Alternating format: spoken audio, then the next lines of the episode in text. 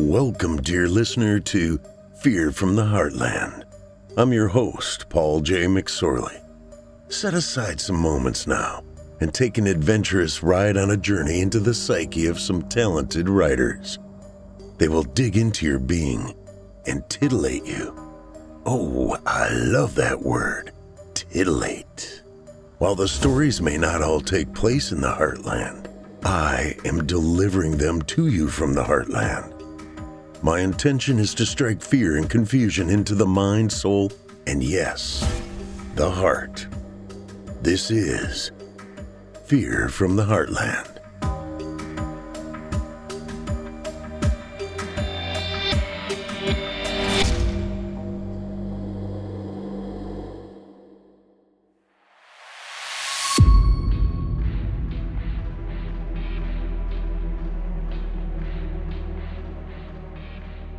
Hello, Heartlanders, and welcome to Season 4, Episode 14 of Fear from the Heartland. I'm your host, Paul J. McSorley. Hey, Heartlanders, you guys patrons yet? Visit simplyscarypodcast.com and click Patrons in the upper menu to join the club. You'll get ad free versions of this and all our other podcasts, including hundreds of standalone releases from our audio archives dating back to 2012. It's a great way to show your support, and you get a whole lot for it. Skinwalkers aren't allowed to enter a home unless invited. It's common decency, people. JC Fields, Skinwalkers, Shorty Smalls. Let's get after it. The term serial killer did not get coined until Jack the Ripper made his appearance in a poor neighborhood of London in 1888. There are numerous cases of serial murders over the past 140 years where the guilty individual was never identified or caught. What if those crimes were committed by a mysterious specter from the old American West? In tonight's tale, our intrepid and down on his luck hitman, Shorty Small, must face this possibility. And now, dear listeners, may we offer for your indulgence The Skinwalker by J.C. Fields.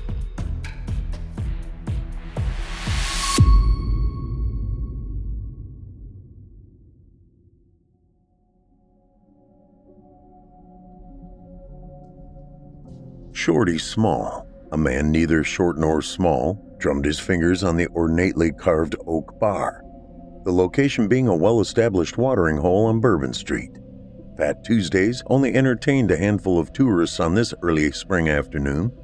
With the summer vacation season two months in the future, Small's contact with the tourism board, Homer LaCroix, demanded they meet in the well known tavern. The phone call indicated the matter was urgent. Unlike previous meetings, Homer was late. Very late. A serious display of disrespect in the eyes of Small. The once ice cold beer sat in front of him, Having nursed it for over 30 minutes, his frustration with LaCroix intensified with each passing second. At exactly 35 minutes past the agreed upon time, noon, LaCroix slipped into the bar breathless. Taking an empty bar stool next to Small, he said to the bartender, Abita draft. With a nod, the man moved to pour the brew. Small growled, You're late. That's 35 minutes of my life I'll never get back. I've got a good excuse. You're the one who called for this meeting. Urgent, you said. So guess what? You've got five minutes to convince me not to walk out of here. The beer appeared in front of LaCroix and he downed half of it in several gulps. Wow, I need a dot.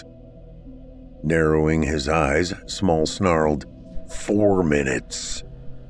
Tourism Board is offering you 60K to find someone. Who's the someone? Someone who could be over a hundred years old. Oh, good grief, Homer. Makes sense. Have you ever heard of the Axeman of New Orleans? No, but I'm sure you're gonna tell me.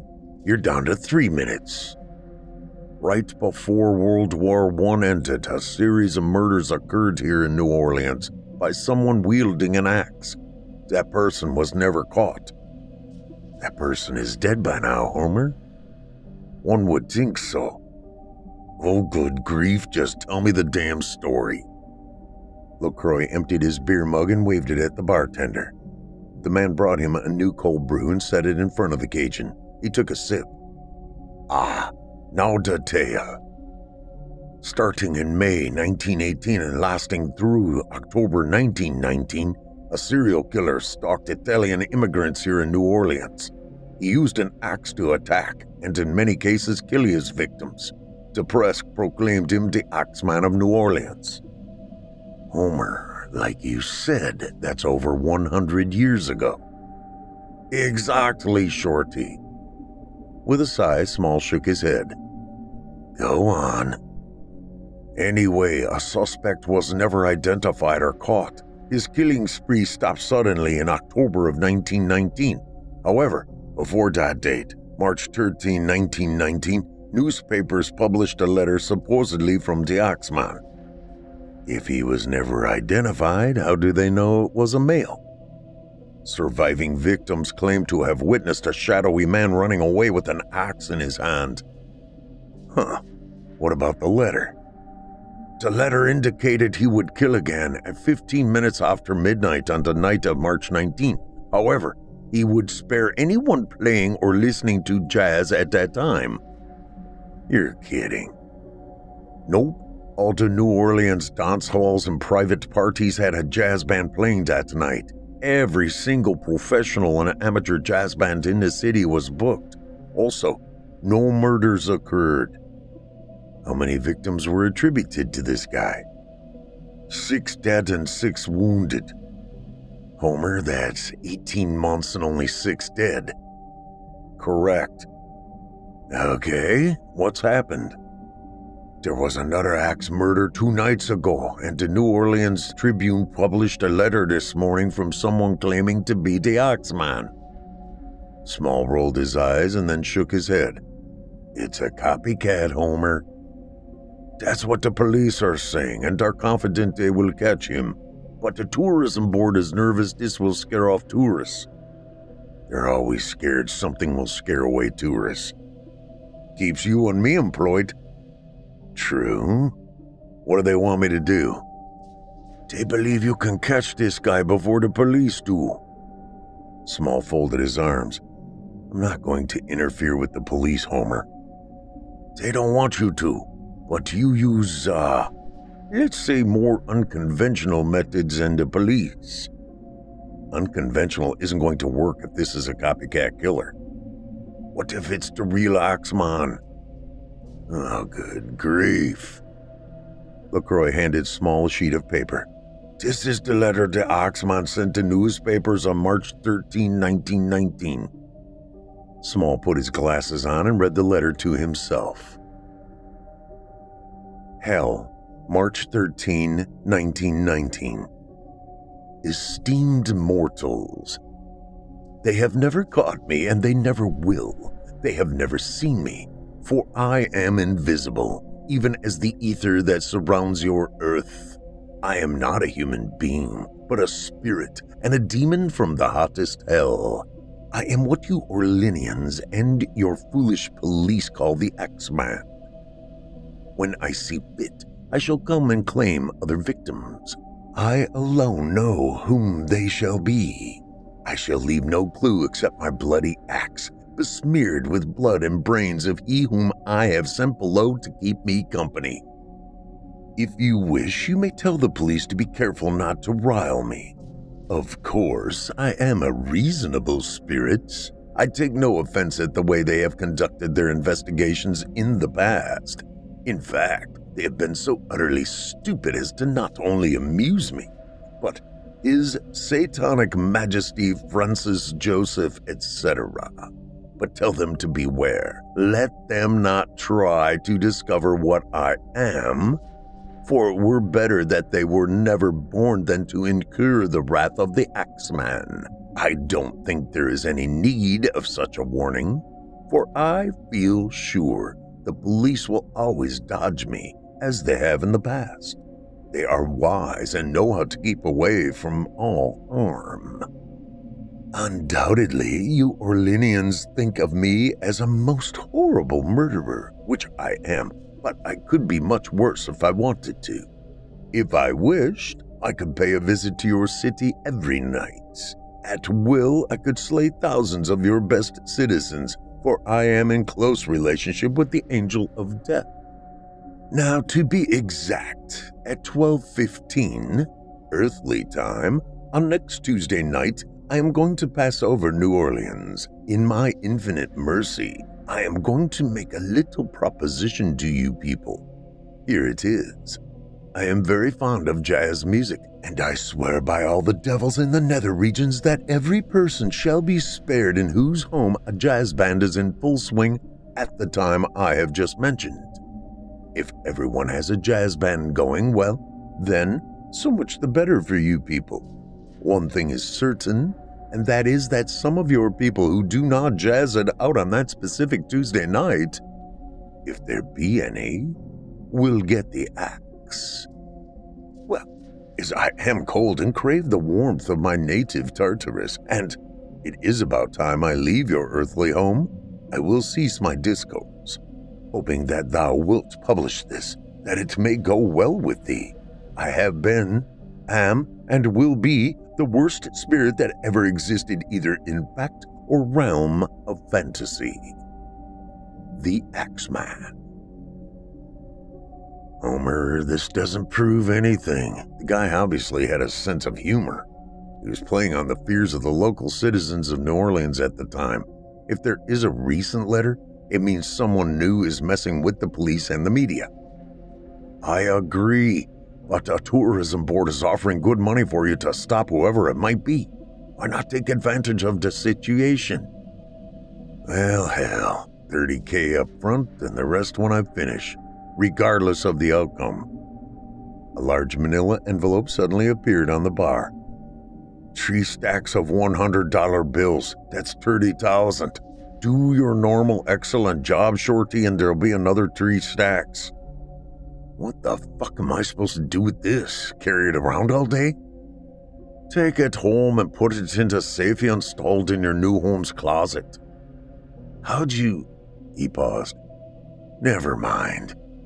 He stood and left the bar without saying another word. Small walked out of the bedroom and found Claire standing just outside, her arms folded and tapping her foot. How much these time, Shorty? And what do they have you doing? Fool's errand. They've got me chasing a hundred year old boogeyman. What's his name?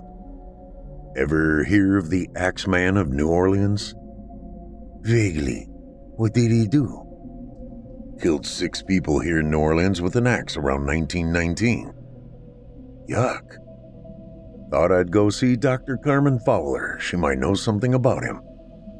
Can I go? To see Dr. Fowler? Why would you want to do that? I don't. I need you to drop me off at the registrar's. Small raised an eyebrow. Did you finally decide to go back to school? She nodded. I'm worried it might be my last chance. I doubt that, but I'm glad you made the decision, Claire. She moved closer and hugged him.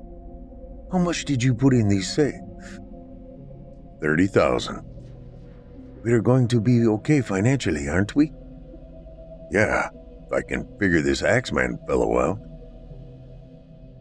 Carmen Fowler, PhD in anthropology, welcomed Shorty Small into her cluttered office. Just move those books. I'm trying to clean the place and it's going slow. After shifting a stack of old books, Small sat across from her at a small conference table.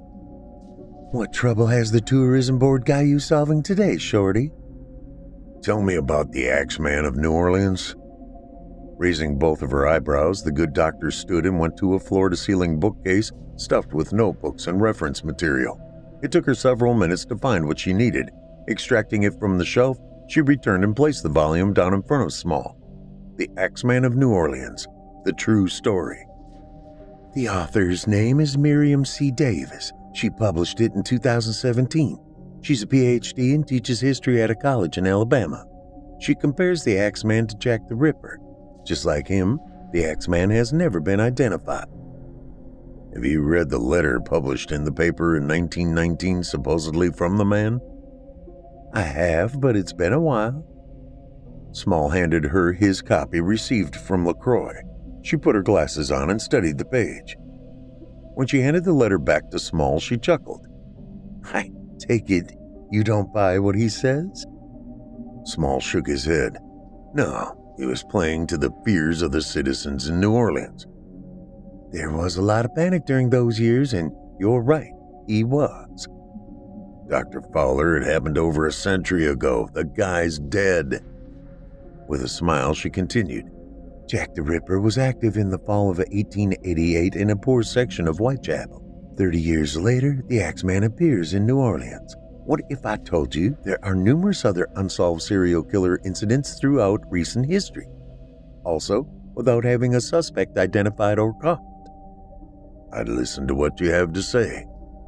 What I am going to tell you is not based in science or facts. It is based on the writings and opinions of several notable anthropologists. Okay.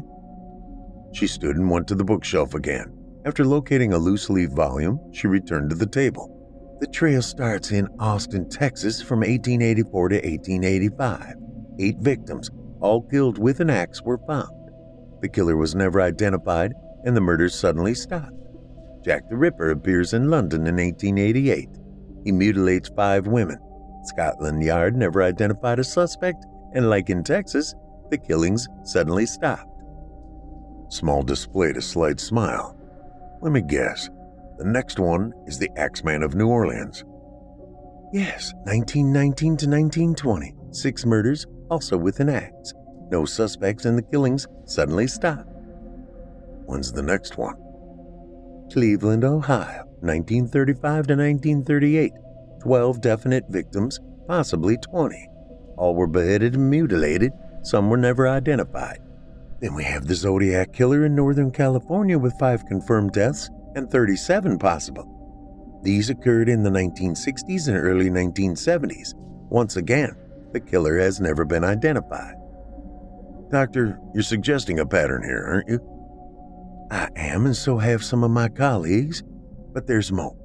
In 1978, the Bible Belt Strangler killed 11 victims across Arkansas, Mississippi, Tennessee, and Kentucky. Many of the victims were never identified, and the killer is still unknown. Small rubbed his temple, but remained quiet. Fowler referred to her notebook again. Colonial Parkway, Virginia. Four couples disappeared. Three of them were found dead, their cars abandoned on the highway. The fourth couple's bodies were never located. No persons of interest these occurred between 1986 and 1989. Finally, there's what police call the Long Island serial killer. 16 victims were discovered between 1996 and 2013. All the bodies were found on Long Island, New York. She paused. The police have yet to identify a suspect. Doctor, apparently you think there is a common link between all of these incidents. There is, how do the survivors of the Axeman describe the killer? A shadowy figure, no details were remembered. Exactly. All of the cases I just mentioned include inconsistent recollections of the killers by witnesses. Many of the incidents left no one alive to give a description. The Axeman murders, the Axeman murders here in New Orleans are the key. Okay, Doctor, you've got my attention. What's the bottom line? I personally don't buy this, but many believe the killer is the same in all these cases. Those murders go back 140 years, Professor. I'm aware of that. Like I said, I don't agree with them, but it's hard to argue with the facts. The killers were never identified. So, who do these colleagues of yours suspect? They suspect the killer is an eternal demon who takes on human form to commit these gruesome murders. Pursing his lips, Small kept his gaze on Fowler. Well, whoever this demon might be, he's back. Before returning to his parked vehicle, Small made a detour to Gibson Hall to check on Claire's progress. When he arrived on the second floor, he saw her and a woman about her same age talking in the hall outside the admissions office. When Claire saw him, she smiled and waved him over. Shorty, this is Margaret Cossey. She's with the admissions office. The woman offered her hand and said, It's nice to meet you, Shorty. Your name certainly does not describe you. As they shook, she continued, We certainly are looking forward to Claire attending the university. He nodded toward Claire. She's been talking about this for a long time. Excellent. I have to run, but we will see you next week, Claire. I want to get your placement exam scheduled. The woman turned and re entered the admissions office. Congratulations. Apparently, your meeting went well. Claire smiled. Yes, it's exciting and a little terrifying at the same time. He put his arm around her shoulder as they walked back to the stairs. You'll do great. Once outside, they strolled toward the parking lot. Claire looked up at the big man. Are you going to talk with Madame Adriana? She might know more about these Axemen than an academic. That's what Dr. Fowler suggested. She did? Small nodded. I'm going to borrow Henry's airboat tomorrow and go out and see her. Claire grew quiet. What's the matter? You need to be careful, Shorty. While the tourism board pays well, they don't pay you enough to get killed. I worry about that. We've had this discussion before. I'm not going to do anything stupid or dangerous. She chuckled. Right. Like the time you got bit by a rougarou. I didn't get bit. It was a scratch from something else. What about the ghost of George Russell? You're the one who got hurt. Me, I'm not worried about. You are a different matter. I don't want anything to happen to you. She stopped in the middle of the sidewalk and faced him. You're worried about me? Of course, why wouldn't I be? You're extremely important to me, Claire. You know that. She folded her arms. You never tell me. A girl likes to hear the man she's with cares about her. He rolled his eyes. Claire, just because I don't get mushy with you all the time doesn't mean I don't love you. She tilted her head slightly and blinked several times. That's the first time you've ever said you love me. Claire. No, Shorty, it is. It's the first time. I love you too. She grabbed his arm with both of her hands and squeezed it. Get me home so I can show you. He smiled and patted her hands. Yes, ma'am. The next day. You going out to see Madame Adriana again, Shorty? Yes, Henry, I am. Want to come with me? The lanky Cajun shivered. Hell no. You know I don't like gypsies. You're just a prejudiced old fart. I am not. She creeps the bejesus out of me. Small stopped getting the airboat ready and turned to his friend. She's a wise woman, Henry. I've learned to respect her experience and knowledge. You'd do well to rethink your attitude. I tell you what, my friend, you don't try to change me, and I won't charge you for borrowing the boat. With a chuckle, Small nodded. That's a deal, Henry. Starting the airboat, Small backed it away from the dock and headed out into the bayou toward the gypsy camp deep within the swamp. Thirty minutes later, Small eased the airboat onto the island in the middle of the bayou. Madame Adriana, already waiting for him, watched him secure the boat to a tree. I sensed you might visit today, Shorty Small. He smiled and handed her an envelope. I seek your advice, Madame Adriana. Hope this small token of my appreciation is acceptable. She slipped the package underneath her shawl without looking at the contents. Let me guess. You seek knowledge about the demon who has returned to terrorize New Orleans. Unsurprised by the woman's proclamation, he nodded. You have helped rid this bayou of a dangerous creature, so I will help you free the area from the grip of this new demon. Thank you. The diminutive woman turned and led him back toward her cottage. As they walked, she said, This one is more dangerous than any demon you have encountered before, Shorty Small. How so? It is old and can take on many shapes. Is there a way to recognize it? She held up a hand. Wait until we are inside. Once they were seated on floor pillows in the small house's living room, she held her hand out. He placed his right hand, palm up, on hers. She studied the lines and released it. I see a marriage in your future, Shorty Small. He frowned. Marriage? She nodded. When? Exact timing I cannot sense. Events within that period I can. He gave her a slight smile. Can you see to who? You already know who. Yes, I do. Thank you, Madame Adriana. Now, my son, what do you wish to know about this new demon? You mentioned it can take many shapes. She nodded. Can you foresee what shapes it will take? No. Do you know why it has returned? It is said it is eternal and represents the essence of man's evil. But you don't think so. She shook her head. At one time, this demon may have been human, but it is caught in a nexus between now and the hereafter. It wanders the earth, searching for a way to break out. My guess is it lashes out at people when it becomes desperate. Does it inhabit the body of someone to do the killings? The woman shrugged. It is too elusive, so I don't think so. It can take human shape, maybe animal as well. That would explain the lack of survivors being able to describe their attacker. Yes. Small studied the space immediately in front of him. Is there a way to release this demon from the Nexus? You mean set it free? No, a way to be rid of it forever. There is, but it puts your life and immortal soul in danger, Shorty Small. What is it? She told him. Homer LaCroix sat in the tavern where he met Shorty Small a few days earlier. The big guy was late. Sipping on a cold beer, the Cajun figured this was payback for his being tardy at their last meeting. Looking down at his drink, the lanky man did not see or hear Small come up behind him. Slapping the Cajun on the back, Small said, How does it feel to seemingly wait an eternity for the person who called the meeting, Homer? LaCroix spit out the beer he had just sipped. Tom Shorty, that hurt. Hey, I apologized last time. Yeah, but what you told me was an excuse, not a reason.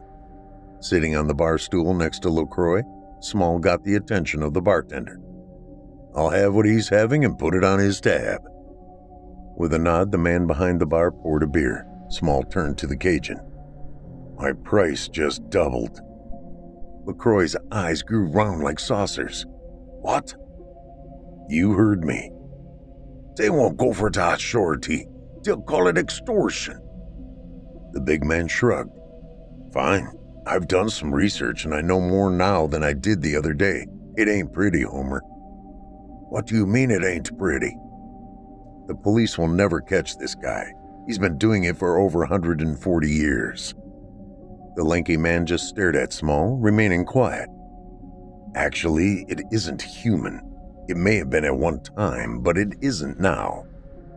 Hey, man, you don't believe in that stuff. Why start now? After a sip of his beer, Small said, Because I've seen things here in New Orleans that force me to change my mind. Do they want me to rid them of this menace, or do they want the police to try and fail? The police say they have a suspect. Maybe a suspect, but he didn't do it. But, Homer, the tourism board has sent me after witches, deadly walking sticks, and a werewolf. I've stopped them all. Trust me when I say the man the police suspect didn't do it. We'll soon find out. He's being arrested this afternoon. Small stood. Great. When someone else gets killed, give me a call. LaCroix watched as the big man walked out of the tavern.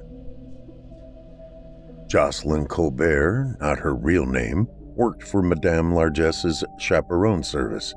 Her day would normally conclude sometimes before, but most nights after midnight. On this particular night, she returned to her apartment a few minutes before 11:30 in the evening.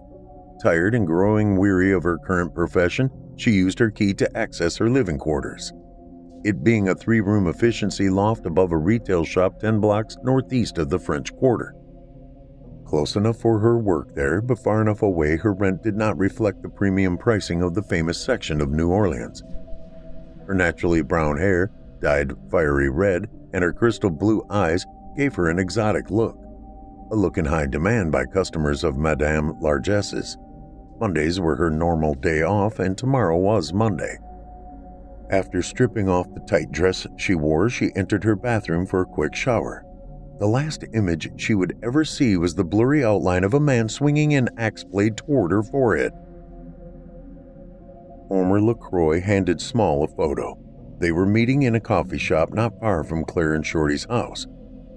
Small examined the photograph. Redhead, huh? Caller by Clairol. What did she do for a living?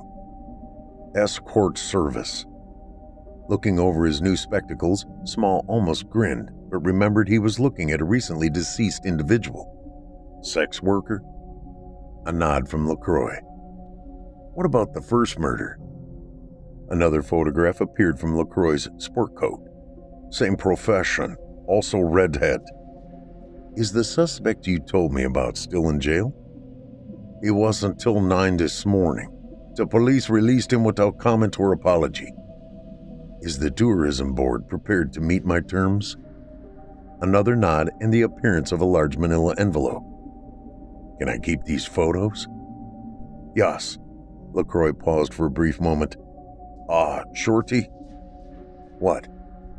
The board would like for you to stop this before it gets picked up by the national news media. Bad for business. After draining his coffee cup, Small stood. I'm sure the escort services aren't too pleased about it either. Where do you think the extra money came from? Small chuckled as he walked out of the coffee shop.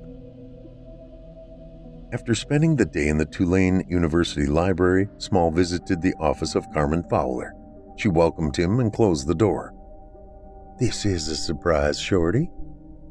Hope you don't mind my showing up without an appointment. Nonsense, I enjoy our conversations. What can I do for you today? I need to run a few ideas past you.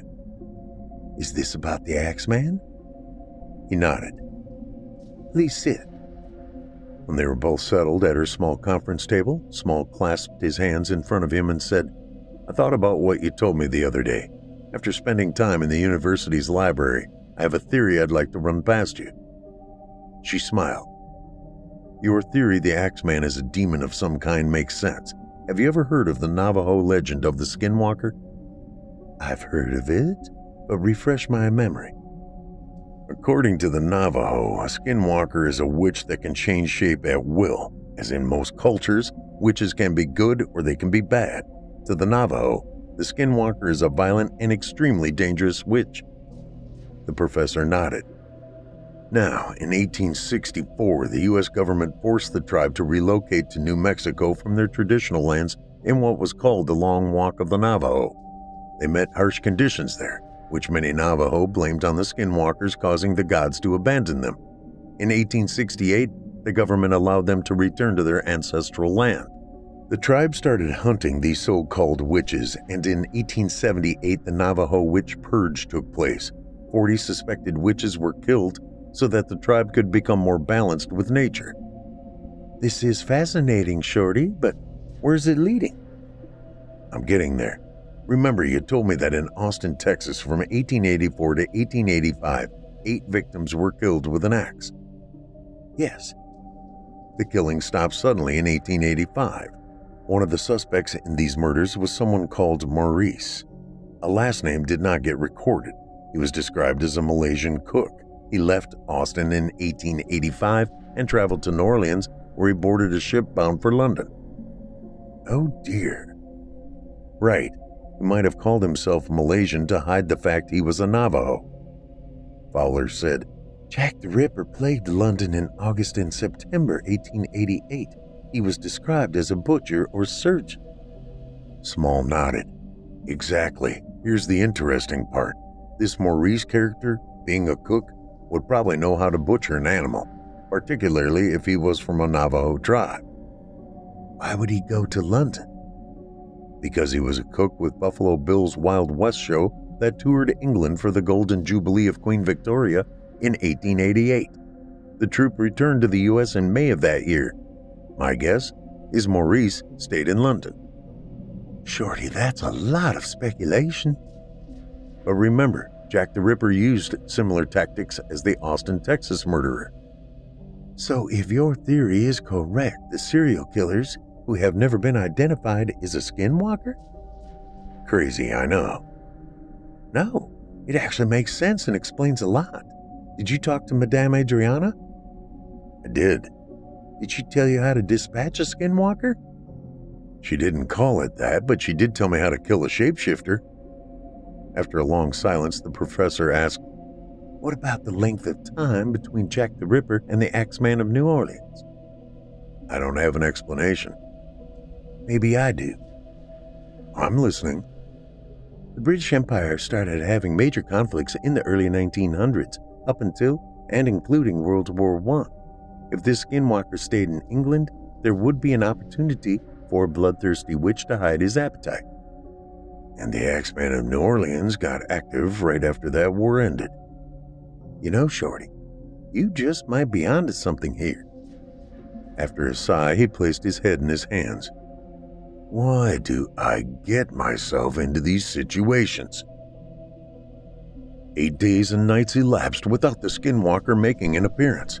Small spent each of them from 5 in the afternoon until 2 in the morning patrolling the streets of the French Quarter listening to a police scanner. Several false alarms occurred, but the Phantom never materialized. He spent multiple hours sitting in French Quarter parking lots talking to various police officers in their patrol cars. From previous encounters, the cops knew Shorty Small and appreciated his contributions. He, on the other hand, never revealed his sordid past. On the eighth night of his vigil, he stopped his SUV next to a patrol car in a parking area close to Jackson Square. Just before he stopped, he turned down the volume on his police scanner. With his driver's side window down, he greeted the two police officers. Evening, guys. Are you two having a quiet night? William Bennett and Roger Sharp, patrol officers, had worked with Small before. Both nodded. Bennett asked, Hey, Shorty, what's the tourism board got you doing now? Looking for ways to improve visitor experience? Sharp chuckled and leaned over so he could see Small. Sounds boring. With a shrug, the big man said, It's a living. He paused for a moment. Any developments on the murders of the two hookers? The driver, Bennett, shook his head. Detectives thought we might have another crazy on our hands, but things have been quiet for over a week. That's good. Yeah, no shit. Their radio suddenly came alive. All units, all units. We have a report of a 1032 at Bourbon and St. Louis. Respond 1039. Repeat 1039. Sharp responded to the call. Roger, Unit 19 en route. Copy, Unit 19. Bennett turned to Small. Yes, I spoke too soon. Gotta go, Shorty. You two take care. The Ford Police Interceptor's emergency lights came on as the siren spooled up. When the vehicle accelerated away, Small watched it recede in his rearview mirror. He turned the police scanner volume up and listened to the chatter. Whatever the problem was, the police were taking it seriously. Since moving to the Big Easy, he now knew his way around the French Quarter. Small decided to move north on Toulouse toward Bourbon Street. He had to pull over several times as police SUVs screamed past him, their emergency lights flashing and sirens blaring. He slowed as his Ford approached Bourbon Street. Pulling to the curb, he grabbed his flashlight and exited the vehicle. The first indication something was amiss in the area occurred as he saw multiple couples frantically running south, away from Bourbon Street. In normal times, crowds strolled toward it, out of the corner of his eye, he detected movement darting in and out of darkened alcoves. He trained his high powered flashlight toward the image. The light illuminated an indistinguishable figure that held an axe. As he adjusted the aim of his light, he caught a glimpse of the being's face. An inhuman scream pierced the darkness, and the creature threw the axe at him. Dodging the hurtled object caused Small to hurriedly step sideways. The axe flashed past and fell harmlessly to the pavement. Training the light back on the spot where he saw the figure, the beast had vanished. Officer William Bennett spoke to Small as forensic technicians took photos of the axe in the area where it fell. The policeman asked, What did he look like, Shorty? Couldn't really tell. He was dressed in black and melted into the shadows. Never saw his face. He might have had a balaclava on, I'm not sure. He was tall, almost to the top of the door frame of that building. He pointed to the structure across the street. I ducked when he threw the axe at me and lost sight of him. Bennett wrote this down and chuckled. Don't blame you for ducking. You're the first person to give any kind of description of this guy. What happened on Bourbon Street? Another hooker and her date. They were uh, engaged in an alleyway, both dead from blunt force trauma. Grimacing, Small inquired, Axe? The policeman only nodded. How many now? Four. The chief says they can't keep this one out of the media anymore. It's a matter of public safety. The text said there was blood on the axe he threw at you, which means they can match it to the victims. They're hoping to get prints off the handle. Did you see if he had gloves on? To be honest with you, Bill, when I pointed the flashlight at him and he threw the axe, I really didn't pay too much attention to his hands. Sorry. Don't blame you. Okay, you're free to go. Small returned to his SUV and continued to watch the police activity around the fallen axe. He mumbled to himself, Nah, Bill, you won't get any prints off the axe handle. Even if you do, no records will exist. After spending another afternoon in the Tulane library, he photocopied several pages and two drawings. Satisfied with his afternoon labor, instead of patrolling the streets of the French Quarter, he returned to the house he shared with Claire. Sitting on the back deck an hour after sunset, the sound of tree frogs and cicadas provided a background symphony. Neither spoke as Small watched a satellite cross the northern sky. Finally, Claire said, When did Madame Adriana say this wedding would occur? She didn't. All she said is it would happen. So, how does that make you feel, Shorty? With a grim smile on his face, he turned his head to look at her. I'm not much of a catch, Claire. You could do better. Not how I see it. Small did not comment. Claire continued, Shorty, I'm not going to push you about marriage, but when you're ready, just let me know. He nodded and remained quiet for a few moments. I'm flying to Santa Fe, New Mexico tomorrow. I figured you would. Do you have an appointment? Yes, Dr. Fowler made it for me. It's with an anthropologist she knows at the University of New Mexico in Los Alamos. How long will you be gone? Depends on what I learn. You'll be careful, right? Yes, Claire, I'll be careful. Los Alamos, New Mexico. Shorty Small shook the hand of Dr. Clayton Bentley as he was greeted in the academic's office. After he closed the door, the professor said, It is nice to meet you, Mr. Small. Carmen Fowler speaks very highly of you.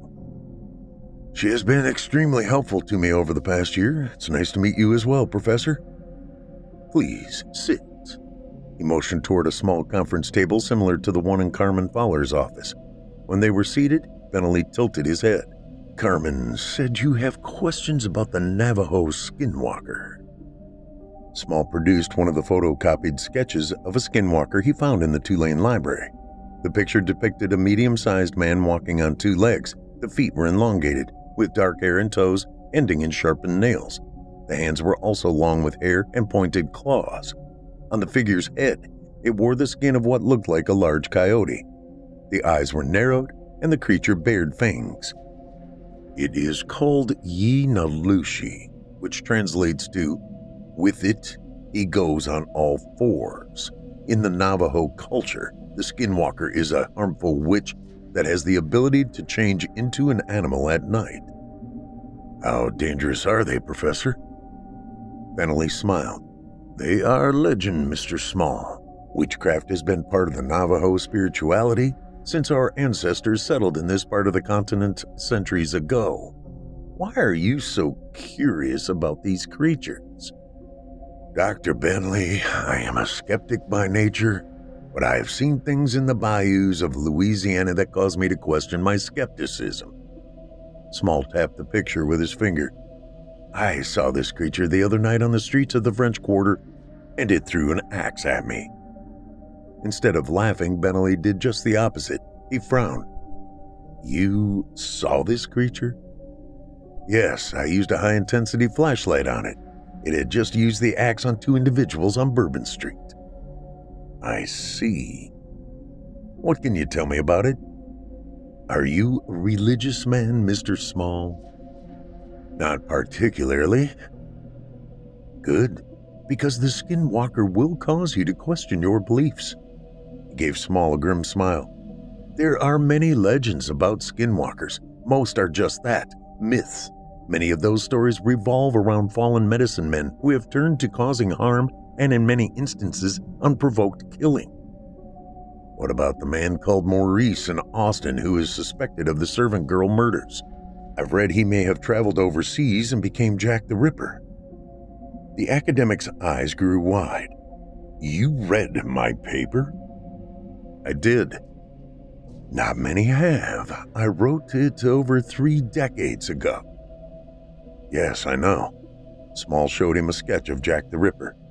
If you take away the felt top hat and cloak, you have a picture of a skinwalker. The professor studied the two images and slowly nodded. Yes, I can see that. Now, how do you kill a skinwalker? Looking up, Bentley took his glasses off and pinched his nose. Have you ever heard of the plant Aconitum napellus? Small shook his head. Maybe you've heard it under the name wolfsbane? Yes. It is said skinwalkers are hard to kill, almost impossible, but they are susceptible to the wolfsbane plant's toxicity. There are no studies to confirm this, but the assumption is if shot in their neck or head with a bullet dipped in the ash of the plant, the creature will die. What about a hollow point bullet filled with wolfsbane powder? The professor blinked. I'm not following you. The bullet is designed to mushroom when it strikes a target. If there's wolfbane in the hollow cavity, it would be dispersed more rapidly. Bentley placed his elbows on the table and made a steeple with his hands. He nodded several times, tapped his lips, and stared at the tabletop. Yes, I think that would suffice. But do not miss. I have no intentions of missing. If you do, making a skinwalker mad is not good for one's family or the shooter. I'll keep that in mind. He paused. Where can I find wolfsbane? Over the next few days, Small sequestered himself in his workshop in the backyard of their home. He came out to eat dinner and to sleep, but when the sun arose the next morning, he could be found hunched over his workbench. On the third afternoon, Claire brought him an iced tea and watched him loading ammunition for his Glock 21. Can I ask you what you are doing, Shorty? He straightened, removed the dust mask he wore, and accepted the offered glass of tea. Sure, I'm hand loading bullets. For what? For the skinwalker. She frowned and closed her eyes. Oh, Shorty, why? Because I was asked to get it off the streets, plus the additional $60,000 they will owe me. 60,000? He nodded. I can pay for Tulane with. She stopped and brought her hand to her mouth. I'm sorry, Shorty. I had no business thinking you'd use the money for my college tuition but that's what it's for. You won't have to take out a student loan. We can pay cash. So you think this skinwalker is real? Not only do I think it's real, I know it's real. I saw it. Did you tell the police what you saw? Hell no. They're looking for a tall dude dressed in black. The creature I saw was about five foot eight or so and hunched over. When are you going to start looking for him? as soon as I get back from Madame Adriana's tomorrow. The metal canister handed to Shorty Small by the gypsy weighed less than a pound and looked to be the size of a ground pepper can. She pointed at it. The powder is extremely fine. You must wear protective clothes when you handle it, Shorty. I understand. How concentrated is this stuff? One gram is all you will need per bullet. That shouldn't be a problem. She folded her arms. Have you proposed marriage to this woman yet? Raising his eyebrows, Small then shook his head. No, but we've discussed it. And? Madame Adriana, I am not someone any woman should marry. I have a past that may someday catch up with me. Come here, sit. He sat on the floor using pillows to cushion his bulk. She held her hand out. He placed his right one in it with the palm up. She studied the lines in his hand for an extended amount of time. Finally, she released it and looked up. Your past has disappeared from your lifeline. You are free because of the good you have done. I've done little good in my life, Madame Adriana. Nonsense. Look around you, Shorty Small. If you had not helped my people, we would no longer be here, or perhaps even alive. I don't. She held her hand up, palm toward him. Shh. The Rougarou would have attacked our village by now. You saved us from its evil. The creature you now chase will kill many people if you do not stop it. Because the police do not believe in it, they will not be successful. Only you, Shorty Small, have the knowledge and the means to prevent it from causing further harm. He chose not to argue with her. Good, you are wise not to question me. Your destiny is with the woman you love. Make sure you take advantage of this knowledge. Most individuals never know the true direction their life should follow. Consider yourself fortunate. Now go. Yes, Madame Adriana. He stood and walked toward the cottage door. Before exiting, he turned. Thank you. She nodded and smiled. Two nights passed without incident as Small resumed his French Quarter patrol. This time he avoided talking to police officers. He kept his Glock 21 secured in a shoulder holster hidden by a light windbreaker. Even though he possessed a concealed carry permit in Louisiana, he figured the police did not need to know he was carrying. For a weeknight evening, the police scanner remained relatively quiet. Other than the occasional driving under the influence call, the French Quarter remained calm. On his third night, the time approached 11 p.m. when the police scanner went berserk. A report of shots fired near the southeast corner of Jackson Square tempted Small to move his position, but he hesitated. Something felt off about the report. His current location at the corner of St. Anne and Burgundy Streets placed him at the northwestern end of the area. After checking for oncoming traffic, he put the Escape in gear and eased forward, turning left on Burgundy Street and headed toward Dumaine Street. Here, he once again turned left. Louis Armstrong Park lay dead ahead as he traveled northwest. When he got to the corner of Dumaine and North Rampart Street, he heard a woman's desperate scream. It came from within the park. Checking traffic, he accelerated across the four lanes of Rampart, screeching to a halt before hitting the concrete posts blocking the entrance to the park. He slammed the Ford into park and started running toward the sound. Another more desperate cry for help emerged from his left, causing him to sprint in that direction. Within 50 yards, he saw a shadowy figure bending over a prone woman. The black clad individual appeared to be raising an axe. Small withdrew his Glock, took a Weaver's stance, and yelled, Stop! The figure turned, and the inhuman scream could be heard again.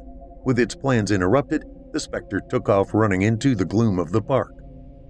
Small lowered his weapon, not trusting his ability to make a headshot in the dim light. Returning the weapon to its holster, he rushed to the aid of the woman. She looked up at him, her eyes bulging, her breathing irregular. He pulled out his cell phone and dialed 911. As the call rang, he asked her, Are you hurt? She shook her head. No, he was going to hit me with an axe. Why? I don't know. By then, the emergency operator answered and he informed her about the assault. Within 20 minutes, the location swarmed with police officers, and the woman sat in the back of an EMT vehicle being treated for scratches on her arm and a bruise on her head. Small stood next to her and asked, How'd you get those scratches? His fingernails were so long, they looked like clouds. I guess he scratched me. Raising an eyebrow, he motioned for one of the EMT techs to follow him. When they were out of earshot, he said, The guy didn't look too clean. She might want to get a tetanus shot. Good idea, Shorty. I'll suggest it. As the tech hurried back to the ambulance, Small watched Patrol Officer William Bennett walking toward him. Well, Shorty, you seem to be the only one who's seen this creep. Glad I was close. Yeah, she's lucky. Bennett used his finger to open Small's windbreaker and look at the Glock. Did you get a shot off? No, too dark and I didn't know what was behind him. The officer nodded. I guess you heard the report about shots fired. The big man shrugged. It was nothing, a false alarm. They checked the source of the call and it came from this area. The guy pulled us away so he could attack someone. Did anyone ask what the caller sounded like? With a frown, Bennett shook his head and keyed his radio. Unit 19 requesting a recording for the shots fired call. Copy, Unit 19. Bennett returned his attention to Small. What are you thinking? Wondering if the guy had an accent? The radio came back on. Unit 19? Copy. Recording is of a man. Did the caller have an accent? Wait, one? Silence ensued. Finally, they heard, Affirmative. Could they identify? No, indeterminate. Almost Asian. Roger, Unit 19 out. Bennett looked at Small. You heard? Is that significant? Don't know. Maybe. He looked at the officer. I gotta go. Am I free to leave? Sure. Talk to you soon, Shorty. Returning to his SUV, Small turned up the volume on his scanner and headed toward his home. The question of the accent bothered him. Looking at the clock on the vehicle's dashboard, he determined it was close to 11 in New Mexico. He asked the Ford Sync Connect system to call Clayton Bentley. A hesitant voice answered, Hello? Professor Bentley, this is Shorty Small. Sorry to bother you so late. I need to ask a question. Ah, yes, Mr. Small. Go ahead.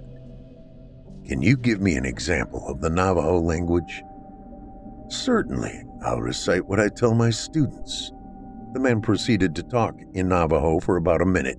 He paused and asked, Does that help? Yes. How would you describe the intonations?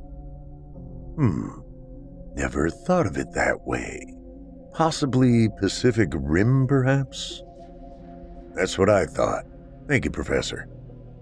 Can I ask what's happened? Our skinwalker used a cell phone and his voice was recorded. Oh dear. Yeah, oh dear.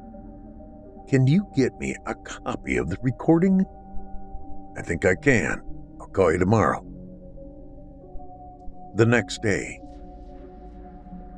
the Navajo and the Apache descended from a single group of indigenous peoples who scholars believe migrated from Canada somewhere around AD 1450. There is some debate about the exact timing, however. Both Navajo and Apache languages belong to a language family called Athabascan. This language has a similar linguistic pattern spoken by native peoples in Alaska and west central Canada. Small listened on his cell phone as the professor lectured. So, you recognize the caller's accent? Oh, yes.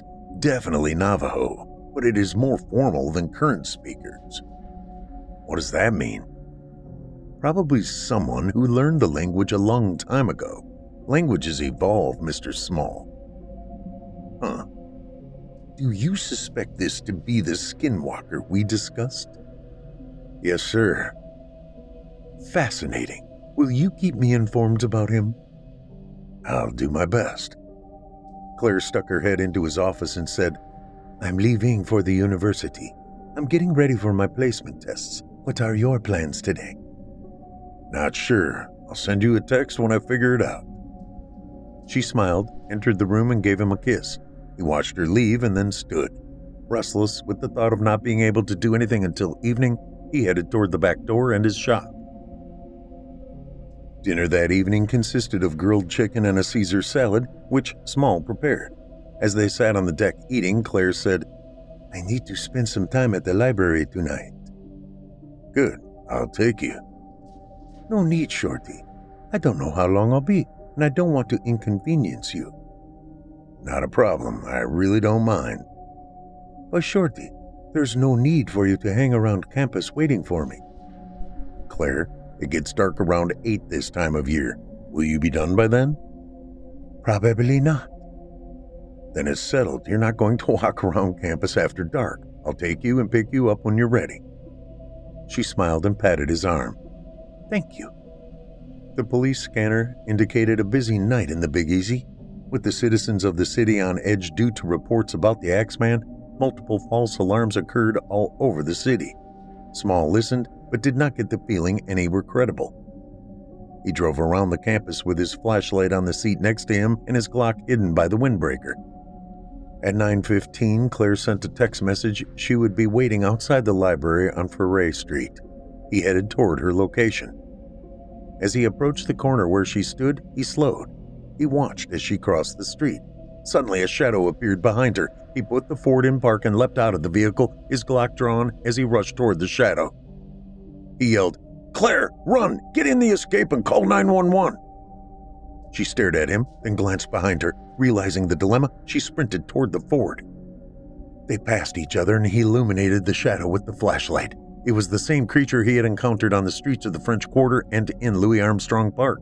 The skinwalker did not run this time, but bared its teeth and snarled. Noting there was a brick wall behind the specter, he dropped the flashlight, took a weaver stance, and aimed for its head. The loud crack of gunshots from the Glock echoed off the buildings as the specter raised its hand with the axe. It charged at Small. With his aim true, the big man pulled the trigger as fast as possible. You asked me to take your statement, Shorty. Better you than someone I don't know. Officer William Bennett smiled. Did you know we found a body behind the library? No. Female student. Looks like she was murdered just before you had your encounter with him. Shit. Glad your girlfriend wasn't his second victim of the night.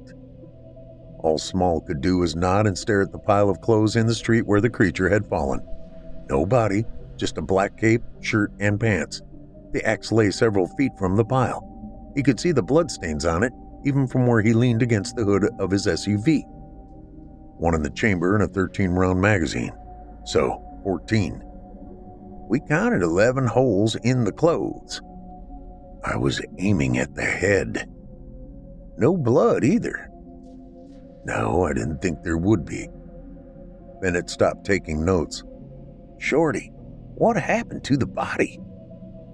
I have no idea, Bill. Once it fell, I went to make sure Claire was okay. When I returned, he pointed at the pile of garments and the axe.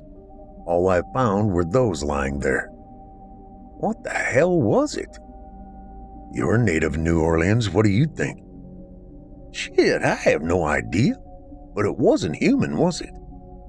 No, I don't suppose it was.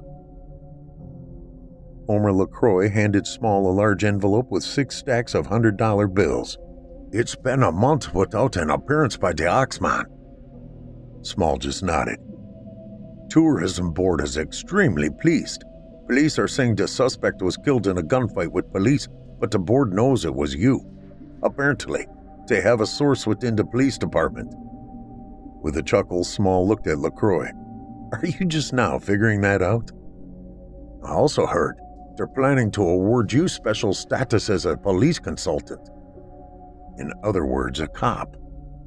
Yeah, guess you could call it that. That'll be weird. What do you mean? Shorty Small shook his head. I've always tried to avoid the police.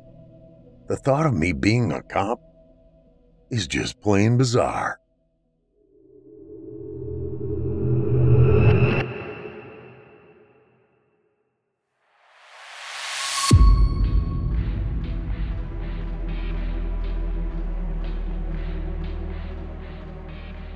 I hope you enjoyed tonight's story, The Skinwalker, penned by J.C. Fields. J.C. Fields is an award winning and Amazon best selling author. He is a full member of the Missouri Writers Guild and is active in numerous other writing groups. His Sean Kruger series has won numerous awards, including multiple gold and silver medals in the Reader's Favorite International Book Contest.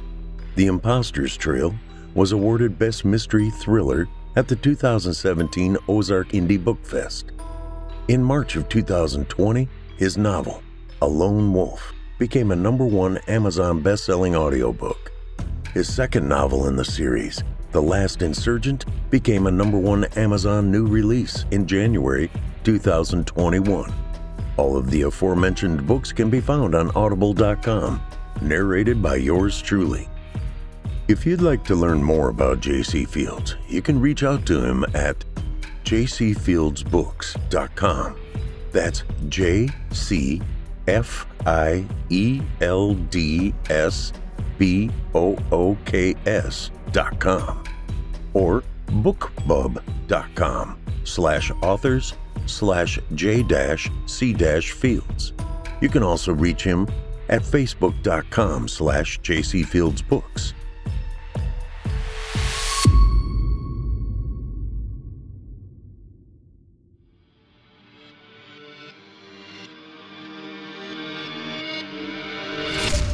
If you enjoyed tonight's story, hosted by yours truly, Paul J. McSorley, you can search my name on Chilling Tales for Dark Nights on YouTube for additional previous stories. If you'd like to hear more lengthy tales, be sure to take a look at my audiobooks.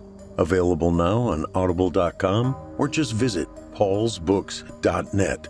That's P A U L S B O O K S dot net.